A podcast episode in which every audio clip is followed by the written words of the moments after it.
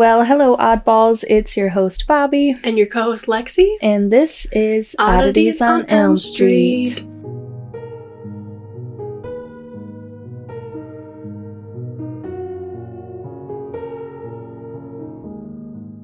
Welcome back for episode 23. Nope. 24. Really? Mhm. Fuck. I knew I was gonna mess it up.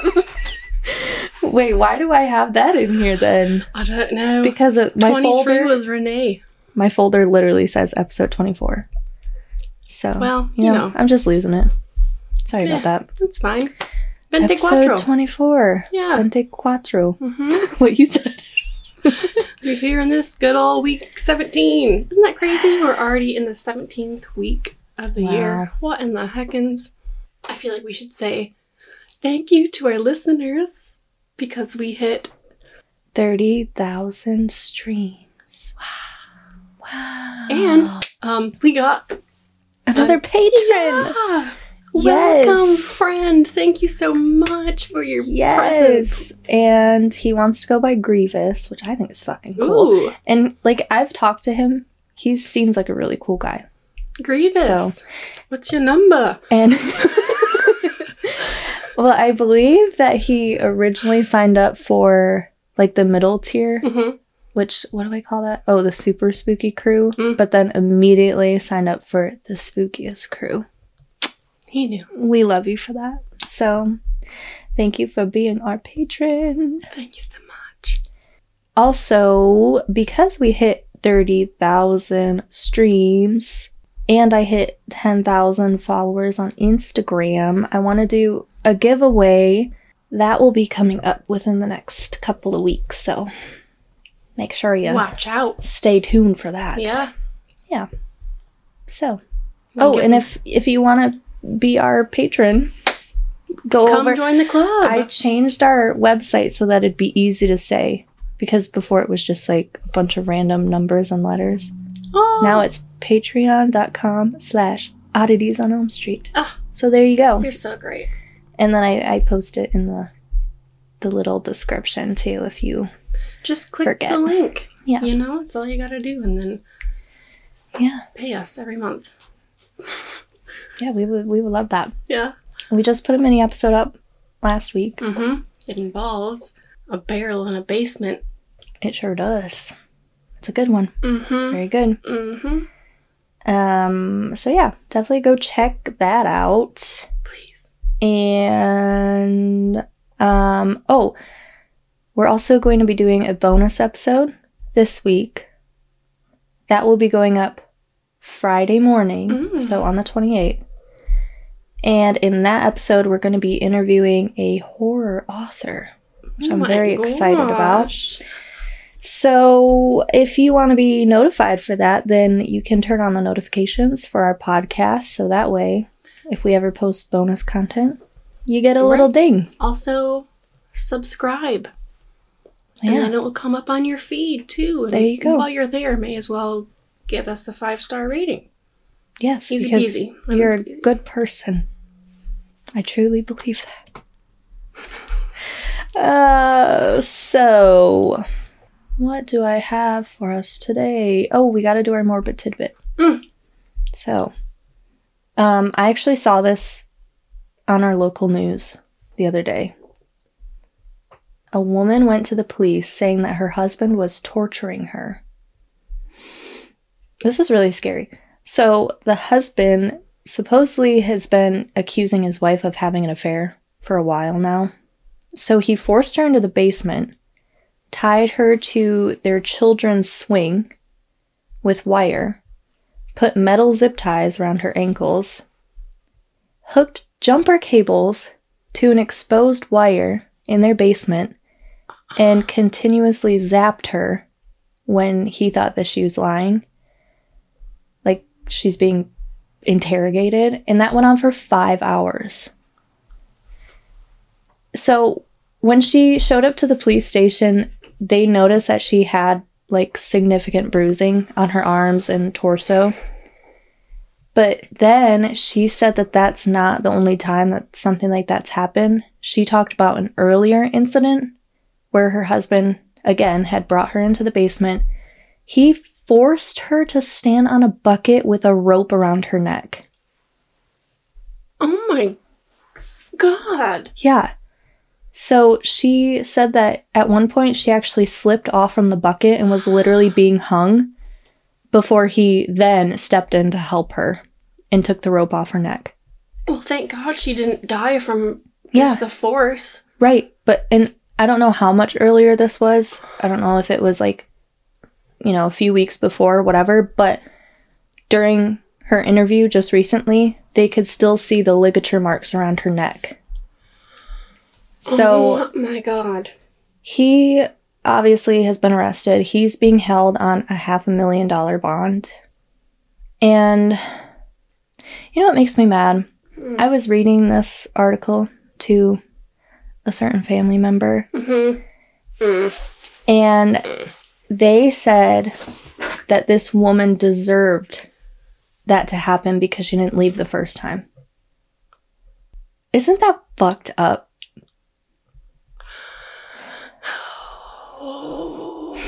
I it enrages me. Now let me just say this: we do not victim blame here. Um, and my response obviously was, you know, it's pretty clear you've never been in an abusive relationship, because in most of the cases of domestic abuse, the victims are scared that if they leave and nothing is done, which is most often the case, then that person's going to kill them Yeah. which there's- again is very often the case. Right. Right.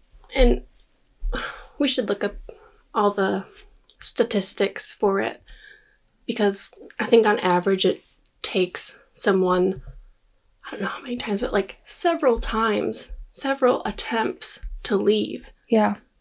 Before actually cutting all ties with them. And sometimes they're not even threatening you, they're threatening Your children. That's exactly what I said. I said, you don't think that he's, you know, threatened to do something to their kids, that he's probably threatened to kill her. You know, like you don't think that I, I don't know. It's it's like people don't realize Just that. It's not that Yeah. fucking simple. No, this is literally like somebody's life that we're talking about. It's not as easy as just like, Yeah, okay. Bye. right. And it's not like it's her fault that her husband decided to fucking drag her down to the basement and put her on a bucket. Right. Like, I, I don't, I just don't understand that way of thinking and it really irritates me. So, all I have to say is I just hope that after that conversation, he thought about it for the rest of the day. That's it. At least like I hope it bothered him. minutes and be like, oh no. Yeah. Anyways, Yep. Got a little heated there for a second, but Seriously no. wow. That's crazy. yeah. Where so like Grand Rapids area? Yeah. West Michigan? Grand, Grand Rapids, hmm they didn't share his name, like to protect her identity because they share the same last name. hmm Um, so yeah, I'm sure we'll be learning more in the coming weeks. But It's like they're kids. yeah, like it. That's that's what really. I mean, the whole thing is very scary, but that's what really worries me is like, what have these kids gone through and had to witness? Yeah, because that's I can't believe how traumatic that would be. Yeah, and that's another thing people don't like take into consideration is the fact that a lot of times women stay because of the kids because if they leave, they're not able to support them and they get their kids taken away. You know what I mean? Right. Like why would you want to be You're sacrificing yourself yeah, so for the sake of your kids. Right. Which so that your kids are fed and housed and clothed it's and that motherly love that we continue to talk about. yeah.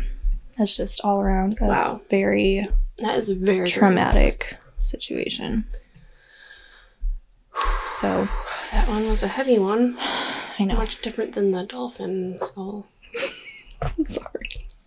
No, it's it's it's crazy. And I like that you're doing it because it's like obviously there's not a lot to it. We couldn't make even like a mini Right. episode, but just just hear about it. Yeah. Well, and I like that we can um I don't know, like talk about it. Yeah. I think it's important to talk about it. like current events so people know Mm-hmm. that this shit is uh, happening Mm-hmm. all over. Yeah. So today I thought it would be cool to kind of do a spin on two of our series. So this one will be a most mysterious topic, but it will also kind of be a little spin on our unsolved mysteries in a way. Oh my gosh. So Double trouble. yeah. that sounded wrong. Yeah. oh my god. You're heated, huh? In heat. calm down. so yeah, I've put together a compilation of the most mysterious, unexplained stories. And they will all be true stories. So you'll have to let me know if you like it, because I have plenty more. Aye aye. I got a lot of these babies up I'm my ready. sleeve. Mm-hmm. So I'm going to start off with my favorite story from the bunch. 25 year old Jennifer Groesbeck was driving from her home in Springville, Utah, when she hit a cement barrier while crossing a bridge, forcing her car off the road and flipping upside down, landing in a river. According to a witness that heard the accident, it happened around 10:30 p.m., but the car wasn't visible from the roadway. It was in a big ravine that was hidden by trees and other greenery. It wouldn't be until 14 hours later when a fisherman on the river spotted the car at 12:24 the next afternoon. What? That's when first responders arrived. The fisherman told them that he could see an arm through the window. So the four men plunged into the freezing cold waters to see if they could find any survivors. And then suddenly, they begin to hear the very distinct sound of a woman's voice calling them for help.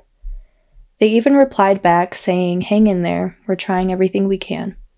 The voice motivated them to push harder to get to the vehicle as quickly as possible because now they're thinking someone in there is alive. Once they reach the car, which is now filled with water, it's on its side, they discover the driver. It was Jennifer Groesbeck, and it was clear that she had been deceased for quite some time. So, whose voice was heard begging for help? The officers had no explanation, but all of them could agree on one thing it was definitely coming from inside of that car. They got the car flipped over by using cables suspended over the side of the bridge, and that's when they see a little girl still strapped in her car seat in the back of the car. Oh And she was alive.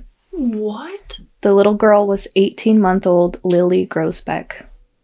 Lily would have been hanging upside down that entire time 14 hours.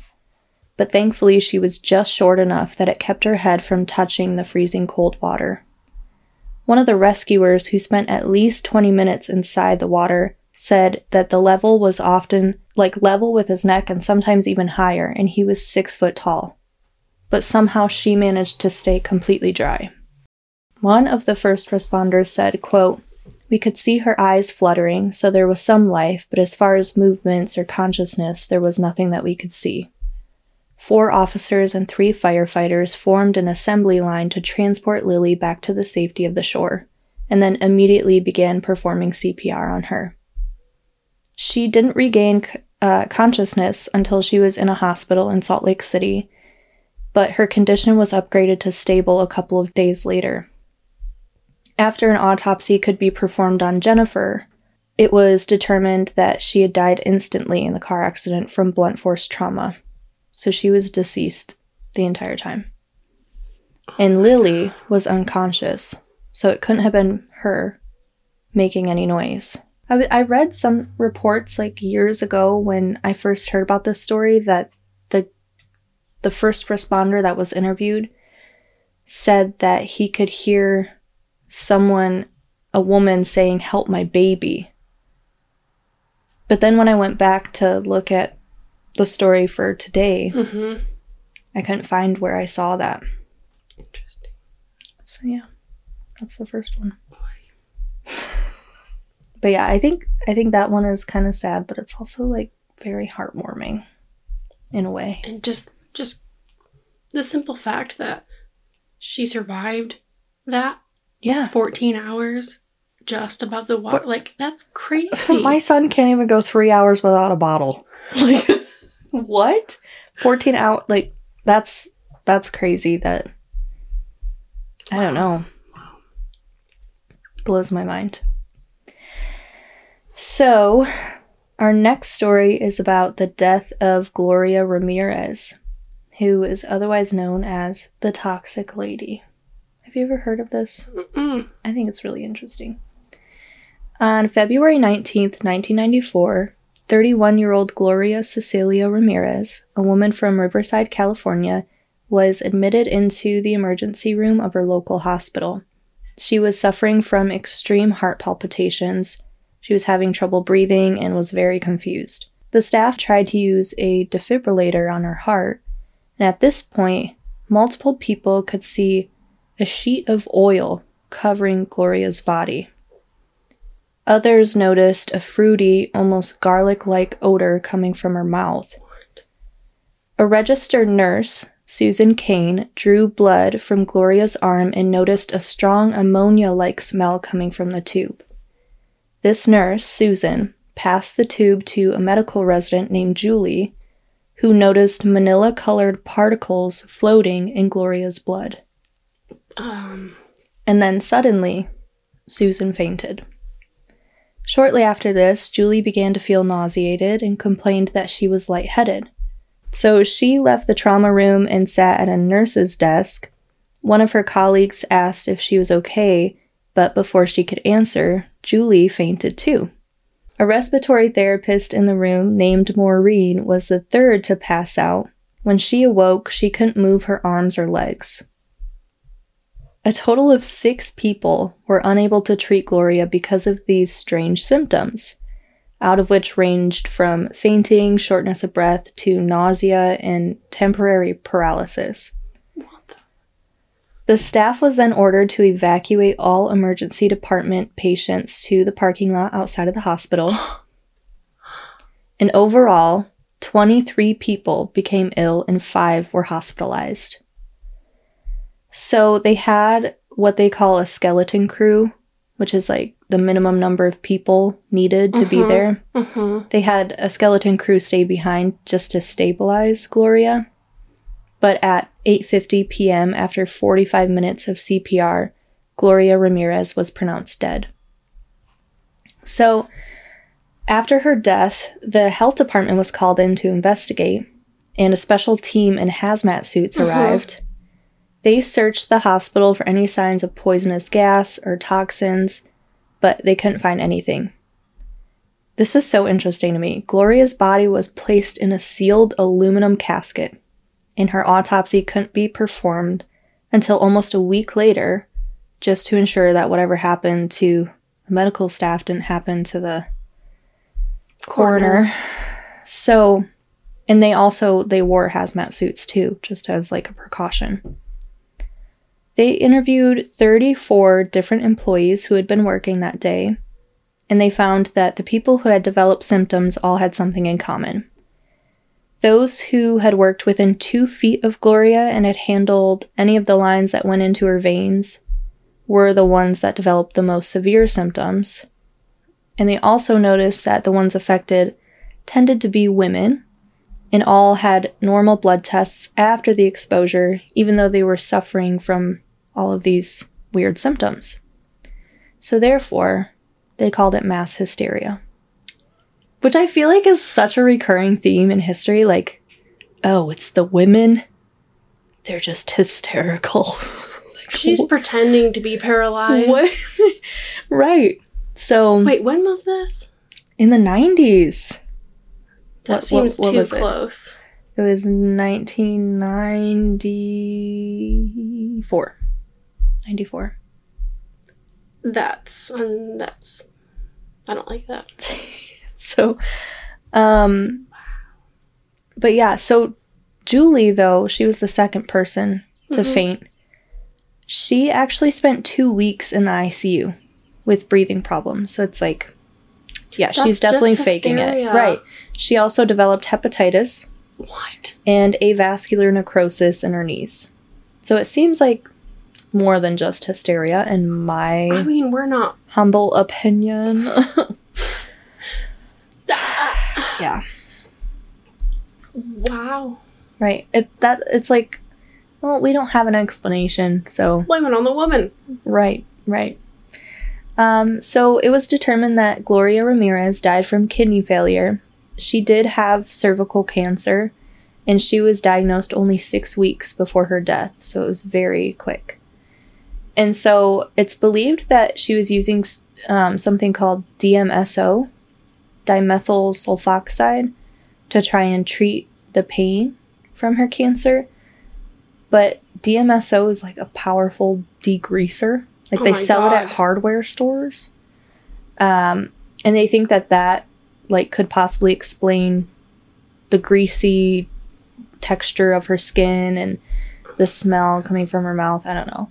But yeah, so they did a second investigation. They think it's possible that this buildup of DMSO could have caused a urinary blockage, which could have ultimately caused the kidney failure. But well, and then she like um she was getting those electrical shocks through the defib- defibrillator. That's such a hard word to say. I'm glad you're Why saying it. Why did we name it that? Like I don't. def- defibrillator. I don't know.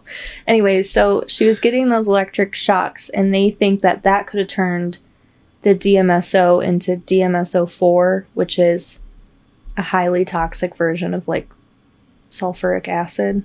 Hmm.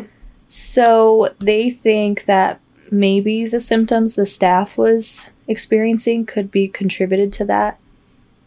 So, I mean, they never really like proved it, but that's just one of the theories. So, two months after Gloria died, her severely decomposed body was released for an independent autopsy and burial.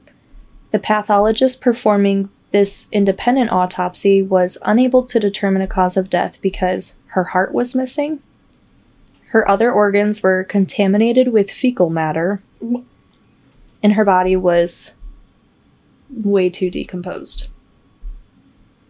Which I'm like, what, what, what? Where is the heart? Why is it not in there? What do they do with it? Oh my god. Like, why is just her heart missing? Why is there fecal matter? See, I don't know if that's something that like could have happened when she died. You know, like maybe she had like a bowel rupture or something. I don't know. But the heart, though, I'm like, mm, your heart doesn't just like go missing. That that's a very strange thing. So I don't know what's up with that. That is. Yeah. So on April 20th, 1994, 10 weeks after her death, Gloria Ramirez was finally laid to rest. She was a mother to two children, and her family still continues to blame the hospital for her death. Interesting. Mm. Like, did they believe everyone's, like all the staffs? I don't know what they. I really don't know. I don't know how they think that it's the hospital's fault, Right.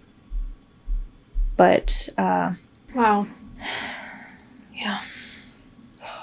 Maybe, I mean, you do you, but maybe really think about if you're going to treat yourself with something. I heard. See, I keep like remembering things that I heard about this shit, and I can't fucking prove it, so like I can't say it. But I heard that like DMSO is like used for horses or something. Oh my god, what the fuck is up with all this? I don't know. I don't know. So, our next story is fucking crazy. This one this one really gets me. On August 8th, 2015, Julie Mott lost her battle with cystic fibrosis. She was just about to turn 26, but the day before what would have been her 26th birthday, on August 15th, her memorial service was in session at Mission Park North in San Antonio, Texas. She was remembered by her friends and family as a girl full of life who enjoyed being outside and loved horses. Her memorial service ended at around 1:30 and her body was wheeled away to await the transfer to a crematorium. At 4:30 p.m., long after all of the funeral guests had left, the staff locked up the chapel and went home for the day. The next morning, an employee came into work and discovered that the stand that Julie's casket had been resting on was moved. The casket's hinges were damaged, and Julie's body was gone. This freaks me out. This freaks me out. What are they doing with her? That's like when Marilyn Mo- uh, Mhm. Marilyn Monroe when her body went missing after her death. And there were like rumors that she was like fucking being pimped out. Isn't that Oh my god, that's fucking so disturbing? Horrible. Yeah. There were no signs of forced entry, and the chapel's security system hadn't been set off. So, because of that, it's believed that her body was stolen within the three hours after her memorial service and before closing. An investigation was launched and a search party was formed in the effort to find Julie's body. And a $20,000 reward was offered for any information leading to the discovery of her body or the arrest of anyone involved with her disappearance. The $20,000 reward was set up by the owner of Mission Park. His name is. Bro. This guy's name is Dick Tips.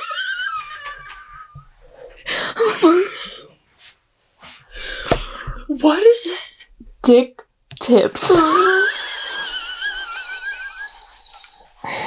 my god, I can't. Um, he did it. I'm gonna tell you right now. Who the fuck names their child? Uh, he- I was gonna say his parents must have hated him, bro. Dick Tips. so I heard you like. I know I couldn't saw make it like, through because I knew it was coming. Again, I'm like, what the fuck? I knew it was coming, and I was just anticipating. I, oh my god, I can't. Dick tips. Dick tips. Uh, yeah. So, how do you get business? like what? Oh, I mean, I, I kind of feel bad for him. Yeah. God damn. Yep. yep. Can't Like, imagine the. I would go buy something else. Come on. He's just embracing it. It's like, nope, Check it out. this is who I am. Duke tips. oh my god. Okay. Mm-hmm. So yeah, he uh, sets up a twenty thousand dollar reward, and almost immediately after her body was discovered missing, Julie's boyfriend, Bill Wilburn, immediately became the prime suspect. He stayed behind for 10 to 15 minutes after most of the guests had left and was kind of like lingering around by her casket. But honestly, like, I think that's normal. Like, this is his girlfriend. You Yeah. know? Like, give him some time. Right. Like, Like- to maybe mourn a little bit. Right. Not everyone else right there. Yeah, so the fact that they're like, hmm, What you doing? suspicious. But the thing is, is uh like months after her disappearance, he was reportedly harassing the funeral home and Julie's family, like repeatedly calling them. And he he was eventually banned from setting foot on Mission Park property and was issued a criminal trespass notice, which I think is just like if you're caught on this property, you're going to be punished, which is exactly what happened. In June of the next year, so in 2016, he violated that criminal trespass notice and was arrested, but he only served two days in jail. So it's like, whatever. But I guess when he went back to the facility, he was caught on security cameras, just like repeatedly driving around, looking into the windows, shaking the door handles, and like staring straight into the camera. Oh my god, I hate Which- that. I know, just the sound of that makes me cringe. But again, I think this is like if he thinks that the sem- like the cemetery or whatever had something to do with her disappearance, like I'd be fucking going there all the time too. I'd be trying Yeah. to break in. Yeah. You know what I mean? Like I think that's normal. I don't know. that's very mm, messy. But it's like if my husband died and his body disappeared a- after his funeral and I knew that I didn't have anything to do with it, my first thought would be the funeral home where she was last seen. One of the employers, the owner, fucking dick tips. Like he had something to do with it. You know what I mean? Like, would you not be showing up as often as you could to try and get some. I don't know. I That's don't. just me. I yeah, guess. I mean, I don't have a husband or anything like that. but Well, if it were I would- me, oh fuck, I'm throwing hands. they don't know who they fucking with. but yeah, I just think that that's like. I don't know. I I just think Wait, is that it? no, Okay. it's not it. Okay, good. it actually gets fucking crazier if you can believe that. So I personally think, like I said earlier, the man Dick Tips himself might be responsible, not just because his name is Dick Tips, but because of something else. So after Julie's disappearance, there were some there's some in- Mhm. Mhm. I love you disagree with me. there was some information that came out about the contractors that this funeral home uses for their mortuary services. Um, the company is called Bayer and Badel. They have a terrible reputation. Just a few months before Julie's body went missing, this company was sued by the family of a woman named Beatrice Garza because they got her body mixed up with another woman. So, like, the family literally shows up to the funeral and it's another woman's body in the casket. They had already buried. Isn't that so fucking crazy? They had already buried their family member. How do you fuck up that I don't know. Um. Obviously, Damn. something's going on. I don't know. Wow. So, after Julie's family found out about that, they sued that company and they won an $8 million settlement. Ooh, doggy. Yeah. But yeah, so it's been eight years since her body disappeared, and there's there hasn't been any new information. That's just. That's it. Oh my god. Isn't that crazy? How does that happen? Like, I I just, and the fact that like, I've never heard anybody talk about this. Uh-uh. But I honestly feel like this probably happens more than we realize. I don't like it. Like, what do you do? Sell Like- their organs. Are they still viable even though they've been dead? I don't know. Probably not. 'Cause that's that's where my mind went first, but then I was Yeah, like, you're right. You're right. I'm not very educated. I'm like, I don't know how well a dead kidney. yeah, I'm pretty help. sure. Uh, coming from Dwight, you have to harvest them immediately. You're right. You're right. Clarice. I love that episode. It's my favorite. Um, Oh. but yeah, I don't. I don't want to think about what they do. It reminds me of Anatoly Moskvin or whatever his name was, the guy who used to like dig up children's bodies and turn them into real life dolls. You never heard of that guy? no. Yeah, he uh his parents, I mean, they were like s- surrounded in their house with these dolls and his parents didn't realize that they were actual people. But he had like schizophrenia or something. Oh he my he god. had something going on. like undiagnosed. Yeah. Okay. Yeah, he thought that like these children wanted to be dug up. Okay. That makes But yeah, he would like sleep with them and everything. mm, Very uh so yeah. Um yeah, so I know in the beginning I said these were all true stories, but I want to share this one. It's it's never been proven to be Okay, I untrue. thought you were gonna say that one was fake. no, I'm not that much of a bitch. Um, no, the next one Okay. that I'm going to talk about now. Mhm. It's never been proven untrue, but it's never really been proven true either. There's a lot Give of room for, you know, yeah, you know. a lot of wiggle room. but it's too spooky to not share. I just need to talk about Tell it. Tell me, tell me, please. All right, I will. I will. You don't need to ask twice. so, In the 1940s, the ships passing through the Strait of Malacca received a horrifying distress call.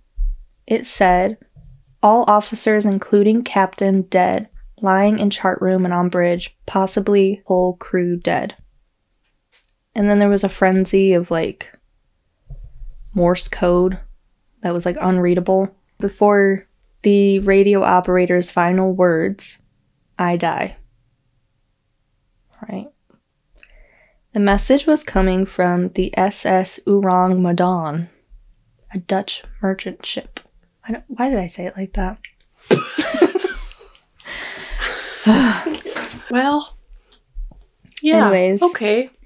So, yeah, it was a Dutch merchant ship. After that chilling message, radio silence. When another ship called the Silver Star eventually located the SS Ourang Medan, they boarded it in the attempt to complete a rescue mission. But when they arrived on board, the ship was littered with corpses. Even the ship's dog. These men had expressions of fear frozen on their faces. Oh, mm-mm, not about that. I, I hate that shit. Their mouths were gaping open. Yep. Oh my god. Their eyes were staring straight ahead, and the dog's face appeared as if it was in the middle of a growl. There were no survivors, but there were no visible signs of injuries. So, while the Silver Star is preparing to tow the ship to a nearby port, a fire suddenly broke out, forcing rescuers still inside to evacuate. Shortly after they did, the ship exploded with such great force that it was lifted up out of the ocean before sinking to the bottom. So, the reason why I say that this has never been proven untrue is because there are some really credible theories that actually exist about this case. Um, like, even the History Channel has looked into it. So, some people hypothesize that the ship may have been smuggling some type of chemicals like potassium cyanide and um, nitroglycerin, which we just talked about potassium cyanide in last week's Mm-hmm. morbid tidbit. But if that was the case and like seawater got into the ship, it could have created a toxic gas that could have caused the crew members to asphyxiate or like die from poisoning. And then later, that seawater could have reacted with the nitroglycerin, causing that explosion. Other theories are like carbon monoxide poisoning. If a fire had broken out in the boiler system, the carbon monoxide would have obviously would have killed the crew members. But their faces. Have you seen? You saw Midsommar. Mm, Do you remember that scene where she finds her family after they've been? Fuck. Fuck. Fuck. Fuck. Fuck. But um, obviously, there's no way to really know what happened to them. So that is our That's terrifying. Yeah. And like a lot of the reason too why people think that this actually happened is because there have been a lot of ships in the area that have reported a ghost ship Mm, and people think that it's um that one. Yeah. However you the say it. Ourang Medan. Yeah. I don't know why, but like that really interests me. Sea stuff. stuff of the sea. the ocean. That scares me. The ocean is very me. scary. Yeah, I'm It's crazy to think that we know more about like the moon, the space stuff in space, not even on our own planet. Mm-hmm. That we do in the depths below. For real, though. Yeah. It's fucking freaky. Yeah. Like Lake Michigan. I'll do it. Even that is a little It's- scary. Yeah, especially when you're like out real far. Yeah. I jump in and I'm like, okay, Okay, I'm no done. big fish or anything. I know. I've I've really been spoiled with the pool. So like Yeah, when I go yeah, in the lake, I'm like, "Oh, something touch me. yeah, so it's it's hard for me, but I do, you know, I do still swim in the lake when I get the chance. Just watch out for that seaweed. Mm. Oh, I fucking hate seaweed. My grandpa used to tell me in order, like when I was very young, and they had this little cottage on a lake, a little pontoon boat. My grandpa thought it'd be a great idea to convince me to not jump off the boat. He said that the seaweed would just wrap around my leg and take me down. Oh, at least he didn't tell you it was dead bodies like my sister used to tell me. Oh I, that's why I thought you were going with that story. You're like, oh my god. yeah, she wouldn't even. My sister had, I don't know what her deal was, but she used to have like a really weird fear of like just swimming at night.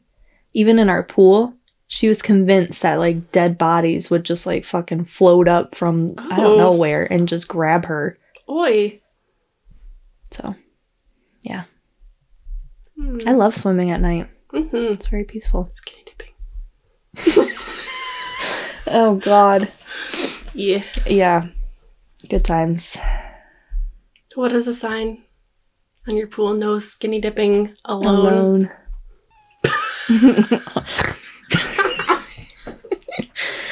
Alone. Oh god. But yeah, that's that's actually all I have for you today. It feels like it was really short, Mm-hmm. but we've been recording for over an hour. Really? Well. Well, shit. So that's all we have for you today. Wow. I hope you enjoyed today's episode. Yeah. Um, and you know, just your reminders. Listener tales at gmail. Oh yeah. Dot com. I got another one. So Yeah. Thank you. Patreon. Mm-hmm. Yep. That's where it's going. slash oddities on Elm Street. Yeah. Go there. Sign up. Go there. Be we one have- of our crew. What do we have? We got bloopers. We got minis. We got some very horrendous pictures of Bob and I as Teenagers. adolescents. Yes. At very rough points of our life. Oh my so God. don't judge us. But yeah. um we also like if there's case information, Yeah. Like extra pictures about Yeah. it. And like the Anthony Todt, like the letters and all that good Mhm. stuff. Mhm. Ugh. Gross. yeah, for real. What else? What else do we have going on? Keep an eye out for our giveaway. Oh yeah, our giveaway. Yeah, so I will probably be posting on my Instagram. Obviously, I'll announce it here too. Mm-hmm. But like, I'll post the rules and everything of how to enter Mm. on Instagram. So Cool. people need to. So Go follow me. It's Bobbie Curtis Lee. Bobbie B O B B I E. There ain't no Y in my name. So yeah, go do Um, that. And Friday morning, tune on in after you have Yes. subscribed to hear about To hear a our very interview. neat horror author. I'm so very excited about that. Me too. It's, our gonna, it's gonna be our oh first bonus episode. Bonus. Um. Oh yeah, and if you have topic suggestions, You know what? go to our Patreon, Yeah. Sign up for the Yep. spookiest crew, and you'll get an email where you can send it to us, and we will do it. That's all you gotta do. That's that's it. That's it. Really easy. Yep. I think we convinced them. I think we got them this time. uh, so that is it. We will see you all. Well, not really see you. We will We'll see you in our talk minds. to you all. I'll see ya. Don't worry. Okay. we'll be here Yeah, next week. We will. I hope you all have a lovely rest of your week. And remember to, To always Keep it spooky.